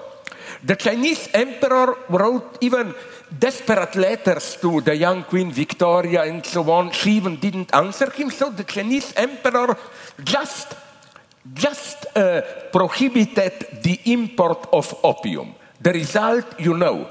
Great Britain, with the help of some other Western powers, attacked China with the wonderful justification. It was that free trade is the basis of civilization. if some country breaks this rule, it's returning, it's becoming barbarian, it has to be forced to be re-civilized. Now comes the tragedy. Do you know that in 1840-50, over half, around two-thirds of Chinese BNP, brute national product, disappeared. It was an undescribable economic social catastrophe to imagine what it is. And I like to sell this to Americans. I haven't been to Israel. Like, imagine today, moral worth is the same. I like this idea. Uh, uh, uh, who are the greatest? Uh, uh, Colombia and who produces? Colombia and Mexico uh, declaring war on United States because they try to stop opium exports from this country. To, this is what they did. So, you know, the, what I'm saying is that, uh, as you, I disagree with many things the Chinese are doing, but the problems they are trying to deal with in this way are, my God, are the real problems of today. Okay, I, to gradually conclude, do you want to add something here? I would like uh, a few questions from the audience. They will after I finish. they will all be dead then. Sorry? No, no, no. What I want to say is just to clarify the last okay. point where we are, as it were, in the same sheet. Okay. Which is, uh, and then the people are allowed their three minutes of let's play democracy. yeah, yeah, yeah. let's play democracy. Okay, uh, you know, we were both absurdly accused of anti-Semitism and so on and all that. But it's absurd. But what I want to draw your attention, and it's especially maybe you were not yet told, actual also here in Slovenia, where we have a government now which is officially totally pro-Israel. When there was that last conflict with uh, Hamas on the West Bank, you know that you, uh, Slovenia was Yugoslavia, he said. together I with. Slovenia was together with Hungary the only country which on all official buildings put together with Slovene and European flag also the Israeli flag. Now some Uh, in some recent scandals, European Union exploded against our Prime Minister about some remarks which can be anti-Semitic and so on, can be read in that way. And our defense was, but how? We totally support Israel. What they don't get is, and that's my question to you, would you buy this? I'm more and more convinced of it, and all my Israeli friends agree with it. One of the basic paradoxes today is the paradox of, mark my words, Zionist anti Semitism. You find it already, it's incredible. You should read Theodor Herzl, uh, uh, Der Judenstaat, where he says already this formula that all anti Semitic right wingers like. Let's get rid of Jews here, send them to Palestine. In this way, we get rid of them, but there they will bring Western civilization, there will be a wall against primitivism and so on. You know who wrote, I quote it in my text, the same idea? Yes, that guy, Reinhard Heydrich. He said, We fully support Jews who want a state there. They will defend Western values, blah, blah. We just don't want them here. Breivik, you remember the Norwegian madman, said the same thing. And the tragic thing, I cannot even imagine the consequences, is that the Israeli government is playing this game. Look at Trump. He was the model of this. He fully supported uh, uh, uh, Israeli expansionism. At the same time, he has openly flirted in the United States with anti-Semitism. With Nazis. with, na- with Nazis. with not Nazis, yes. This is, I think, one of the saddest aspects of the terrible situation we are in. Okay, I said my thing. Now, Well, let me say my thing too here because I need to make it clear. Yeah. Uh, these are difficult times. I know. Once upon a time, when the establishment wanted to, to assassinate our character, the character of left wingers, of um, difficult people like us, they called us communists, okay, or subversives, or Marxists. I, I don't mind being called these things, I'm all those things. I confess. Then they discovered another way of getting at us to call us things that hurt to call us, to call me a misogynist. I consider myself to be a staunch feminist. I come from a long line of feminist women. My grandmother was a suffragette in the 1920s in Cairo, in Egypt, for God's sakes. You know, my mother was a active feminist. I consider myself to be a feminist. To be called a misogynist, even if it, I know it is completely made up, it hurts. To be called an anti-Semite, it hurts. Because I would wear the Star of David here whenever a Jew faces persecution for being a Jew. But at the same time, now eh, we're in a situation where, look at my friend Ken Loach, Jeremy Corbyn, to bring us down, our political opponents immediately slap this accusation on us simply because we are opposing apartheid. Because the problem I have with Israel is that it is an apartheid state. You know, I spent my youth in London being beaten up with others in Hyde Park demonstrating against apartheid when Mandela was in prison and Margaret Thatcher was calling him a terrorist. Right? I never imagined that apartheid would die in South Africa. And be reconvened in Palestine, calling out apartheid. By the way, I have to give my thanks and great appreciation to our comrades in Israel, the B'Tselem organization, the human rights Jewish organization, that were the first who dared call Israel an apartheid state. Uh, so, having made this point, uh, I'm not surprised by what you say. The worst enemies of the people of Greece were Greeks. Every time we have been defeated, we've been defeated not by ironclad foreign armies, but by our own folks. From time immemorial, even when the Persians invaded, half of the Greek city states went with the Persians. I didn't know that. Half of them. It's not the heroic Sparta bringing No, Thebes. Thebes was an ally. Thebes, next to Athens, Yeah, yeah. a stone's throw from Athens, were an ally of the, of the Persians. No wonder they produced during during during, during, during during the occupation, during the occupation, it was the collaborators that did the most damage, not the not the Germans. People ask me about 2015. Why did you lose against the Troika? Was it because Schäuble was so harsh? No, of course not. I knew exactly how harsh the IMF and Schäuble would be. It was our own people. It was division within our ranks and the fact that the, the Greek oligarchy was absolutely determined that the Greek people get defeated and that we become a dead colony in which they. So, you know, this is not an exceptionalist argument about the Zionist anti Semites.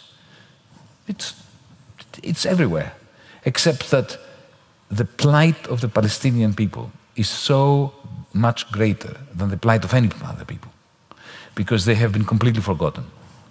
The collapse of the Soviet Union was a, a mighty blow because they were on the losing side of the Cold War.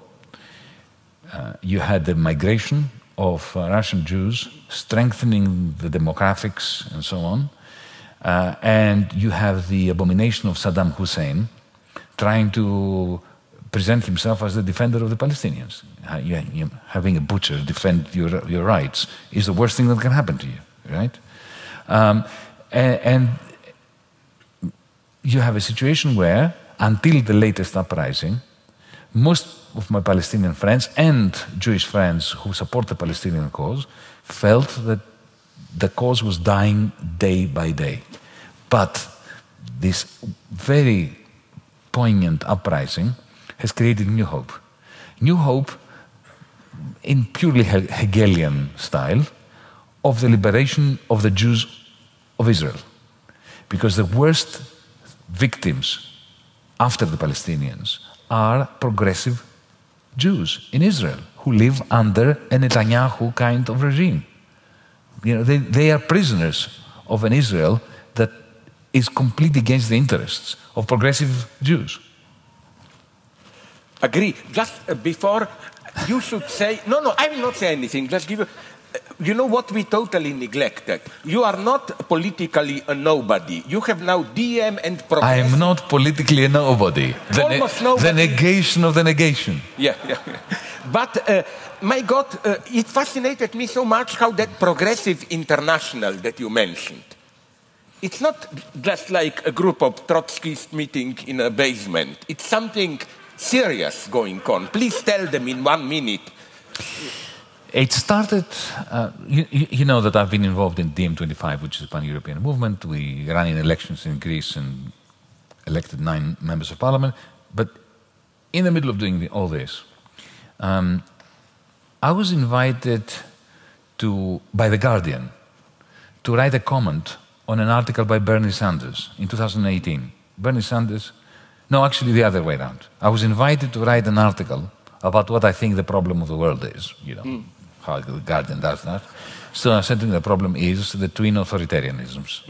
The authoritarianism of the liberal establishment and the authoritarianism of the fascist. And what we need is a progressive international, because the, you know, the bankers and the fascists are internationalizing, only the progressives are not internationalizing, so we need a progressive international. And they gave this to Bernie Sanders, and they asked him to comment. He provided a very nice comment, saying that was right and so on. And then they asked, they liked that, so the idea, they, they, had the idea that they would ask him to write an article with me commenting. So the two were published like that, the two articles and the two comments. Um, and then we go together, Bernie Sanders. Bernie Sanders was actually wonderful in 2015. He lent me enormous support during these negotiations with the Troika. He even threatened Christine Lagarde and the IMF that as a senator he would start the process of starving the IMF of funding if they continued doing what they were doing in Greece, which is remarkable. Not that he had the power to do it, but it was nice that he, it was a good thought. Uh, well, he's one senator out of a senate. But it was, you know, it was extremely helpful. So we got in, in, in touch and we said, okay, well, enough talking. If we both agree that we should have a progressive international, let's have it. So a few months later, we met in Vermont. Um, it was a, a, wonderful gathering. You know, all the good comrades, all the, the, the usual uh, suspects. You know, Cornel West, Susan Sarandon, Bernie Sanders, uh, um, uh, Jakobsdóttir, the Prime Minister of Iceland, and so on. So we, we made an open call. Then something horrible happened, and the whole thing was suspended. It's called the American election. because the American election means that Bernie could not participate in this. I don't know whether you know that. If you're a candidate in the United States, you cannot participate in any international organization. Did you know that? So much for, you know, worldliness of the American system, political system. So we put this um, on ice for a while, and then we recovered it, and, and, and a, a year and a half ago, we launched properly the Progressive International. And we've done a lot of work which most people don't know about. But the whole point is to organize a common agenda of progressives and also a common set of actions, not just talk. Because the, the, World Social Forum was great in the sense that we go together once a year, we chatted, and then we forgot about it. We were so impressed with ourselves that we forgot about it. Um, it's a question of doing stuff as well. So the first action we carried out in December on that horrible day called Black Friday, which is, you know, the great sale of the American uh, consumerist machine, which has been expanded, expanded and brought to Europe as well. So on that day, we decided to target Amazon. And we had a, a campaign called Make Amazon Pay. And by that time, we had uh, gathered uh, trade unions and other organizations, climate change, uh, um, activists, and so on, uh, all sorts of different movements. And they, they joined the Progressive International to the extent that we ended up with 200 million affiliated members. So, to test the water and to test our capacity to act globally as a Progressive International, on that day we had a rolling strike in Amazon warehouses. It started in Bangladesh, it moved to India, jumped to Germany, from Germany to New Jersey, and from New Jersey to Seattle, with artistic events at the same time, projections on buildings, on Jeff, on, uh, Jeff Bezos' house. We projected Make Amazon Pay. There's a great picture of that. The headquarters in Seattle, Make Amazon Pay. Um, so you know, and now we're continuing. We have, we have a meeting happening in March in uh, Chile, uh, where everybody gets together. We have, you know, uh, people like Rafael Correa, um, a member of that. You are a member of that. You don't know it, but you are. Um, uh, you know, Lula from Brazil. Uh, but also, the most important thing is we have young activists from Africa, and from Bangladesh, and from India and they, you should hear them speak when they, they take the floor. You know, 18, 19 year old kids from Kenya and from Ghana. It's, uh, you know, it, it makes getting up in the morning and doing stuff worthwhile. I cannot agree more. Thank you very much.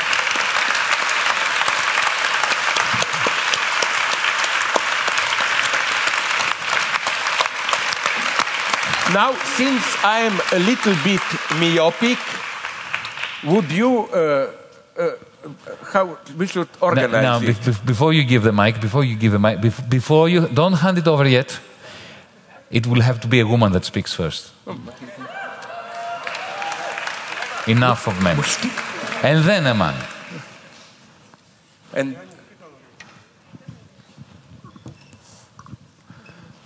Hello. Luca, Luca. Uh, Luca. It's an honor to hear you live, not just on YouTube. Uh, I have a question concerning Europe's enlargement processes and uh, how and where does this fit Europe's economic agenda in context of the capitalism? And as you said, countries like China now are more keen on investing in countries like Serbia and Macedonia.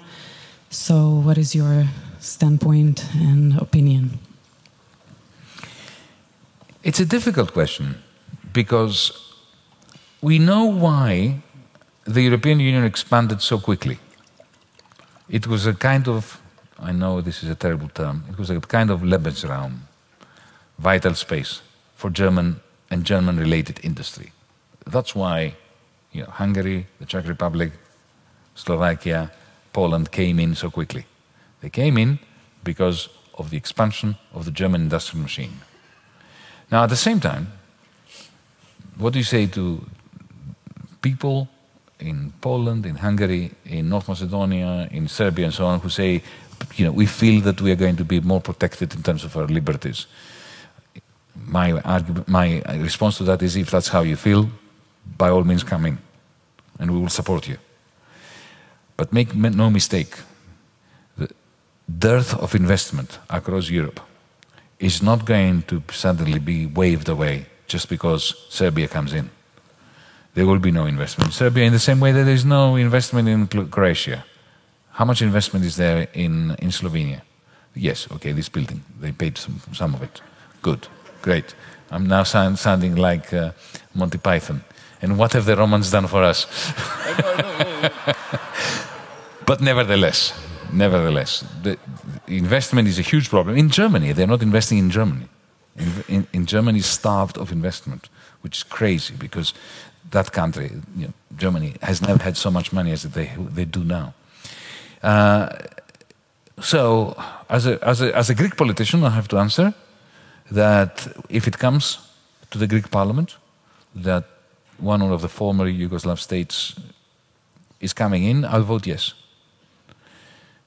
But I want you folks to think very seriously about the balance of power between your oligarchies and your working classes when you enter. You have a, very authoritarian, right wing, problematic, misanthropic government in Serbia, for instance. Uh, you're suffering under them. It is natural to think you'll get in the European Union and you'll be protected from your own government. Maybe it will happen, maybe it won't happen. Maybe the regimes are going to get, get, get, become even more solidified. Look at you know, the liberal democracies of Poland and, and Hungary. Angela Merkel has bent over backwards to, to accommodate those fascistic governments. Um, and they will continue to do this. So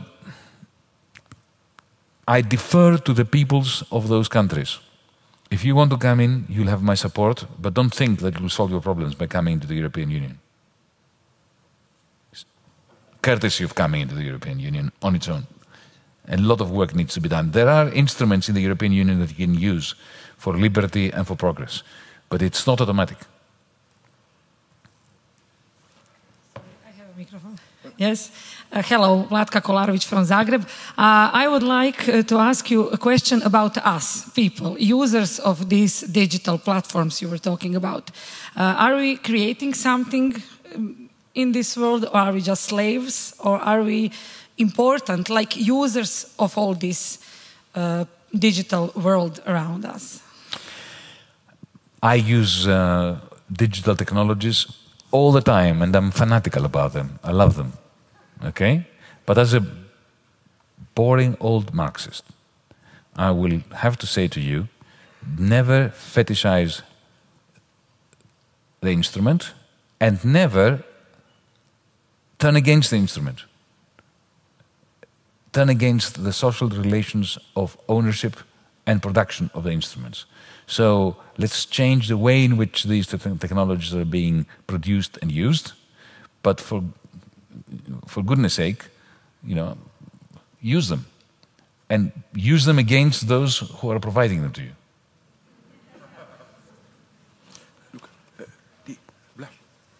Um, hi, I have a question about Wolfgang Schäuble and a question uh, about the library card ownership of stocks. So, Wolfgang Schäuble, wouldn't you say, would you say, what would you have done if you were in his shoes? Would you simply do as he did, which seems to me basically be, to, be, to be defending what he thought were German geopolitical interests? You see, And, uh, let, let me answer this question, and, and, and you ask this, the, the one immediately afterwards because I'll be very, very brief. I would never be in his shoes. They would never put me in his shoes because this is not a personal thing. Um, there are certain economic and political interests that wanted somebody like Schäuble. I remember a discussion with, between Noam Chomsky and a, a BBC journalist. And Chomsky was going on co- quite correctly about the inherent bias of the media. And the media tell one story and they will never tell another story. And this journalist said to him, a very nice journalist, good, Andrew Marr, a good BBC journalist, and he said to him, Professor Chomsky, are you telling me that you think that I am saying things I don't believe in? That what I'm saying to you has been imposed upon me by a system? And Chomsky, Chomsky turned around and said, No, no, no, no. I am convinced that you believe in what you're saying. But if you didn't believe in what you were saying, you would not be having that position. So, similarly with Schäuble. So, what's the second question? question um, was about the library card uh, ownership of, um, of stocks, and I was simply um, wondering if you had any thoughts on uh, Yugoslavia's uh, tradition of self management, and you thought if that was kind of uh, useful in your thoughts. Absolutely. Yugos- the Yugoslav uh, self management model was uh, an incredible experience for the world. Uh, I know people, Americans, who came here in the 1960s to study the Yugoslav self management model because it was a success story. People, right wing economists, not left wing economists. Uh, they were, it, it was ahead of its time because digital technologies are important for the management and governance of self managed firms. The capacity to uh, communicate through fora, through intranets, through apps, to vote is much enhanced when you have digital technology. You didn't have that in Yugoslavia. You had to do everything by, with paper and actual physical meetings of workers, which made them, you, know, Oscar Wilde, they last so long, socialism will never take place. Um, there were aspects of the Yugoslav model that I didn't like, like, for instance, uh, too much hierarchy. You had you elected the hierarchy, but there was far more hierarchy than was necessary. It was an attempt to emulate capitalist enterprises with voting. Uh, but the reason why the Yugoslav economic model, self-management model, collapsed was not because of its inherent dysfunctionalities. It was because the government of Yugoslavia between 1971 and 1975 made a huge error of borrowing large, gigantic amounts of money from American and Western banks at an interest rate of 2.5%, 3%. And the, m- the moment the oil crisis pushed interest rates to 20%, Yugoslavia was over from an economic point of view. I have a question, please.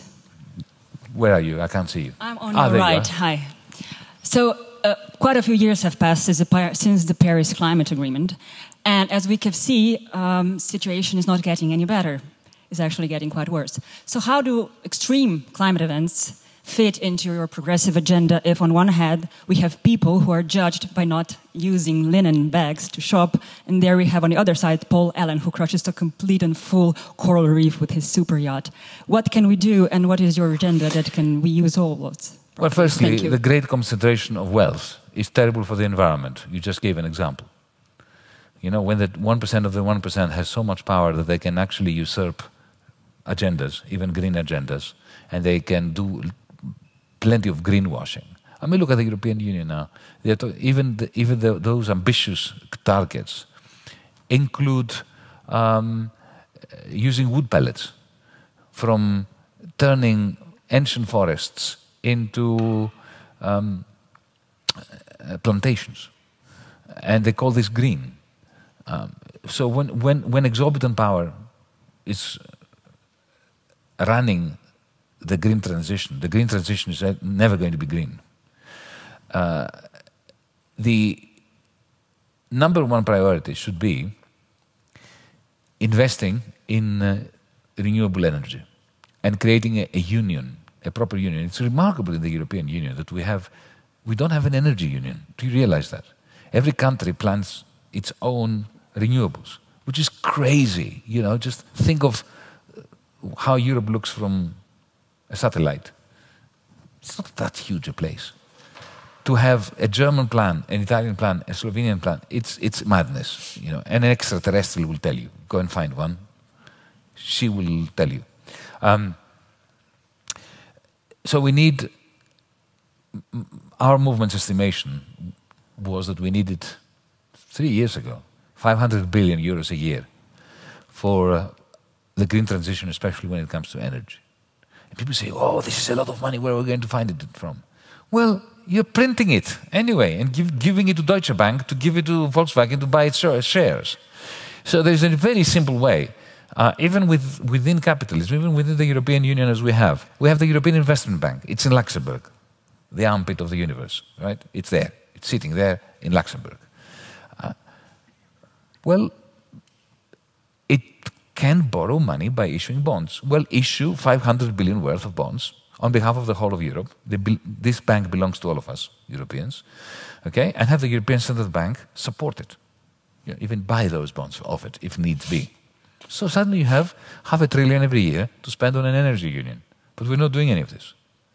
And the reason why we're not doing it is because our politicians are in the pockets of the large corporations that want to sell their own um, wind uh, windmills, right, which are not part of any plan. They just go and put a 200 meter windmill on top of a mountain, which is terrible for the mountain. No, the local community hates it. It turns the local community against renewables, and it's not part of an integrated plan. And when it rots, this thing, it, it's not even recyclable. So it's a question of using green Keynesianism, if you want. You know, the, these instruments, like the one that I gave an example of, the European Investment Bank, the European Central Bank, these public financial instruments, they're tools, we have them.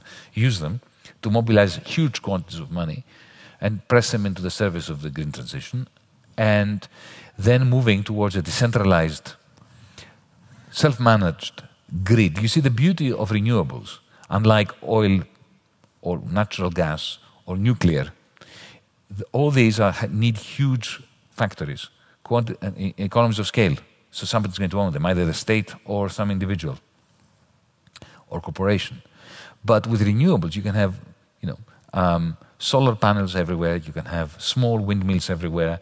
You can have uh, um, hydrogen producing uh, renewable energy. So hydrogen will replace diesel in trucks and so on. And all these can, the ownership can be dispersed to different neighborhoods owning different cells of that network. Uh, but that means going against the grain of the interests of corporate capitalism that wants to concentrate all power in their hands.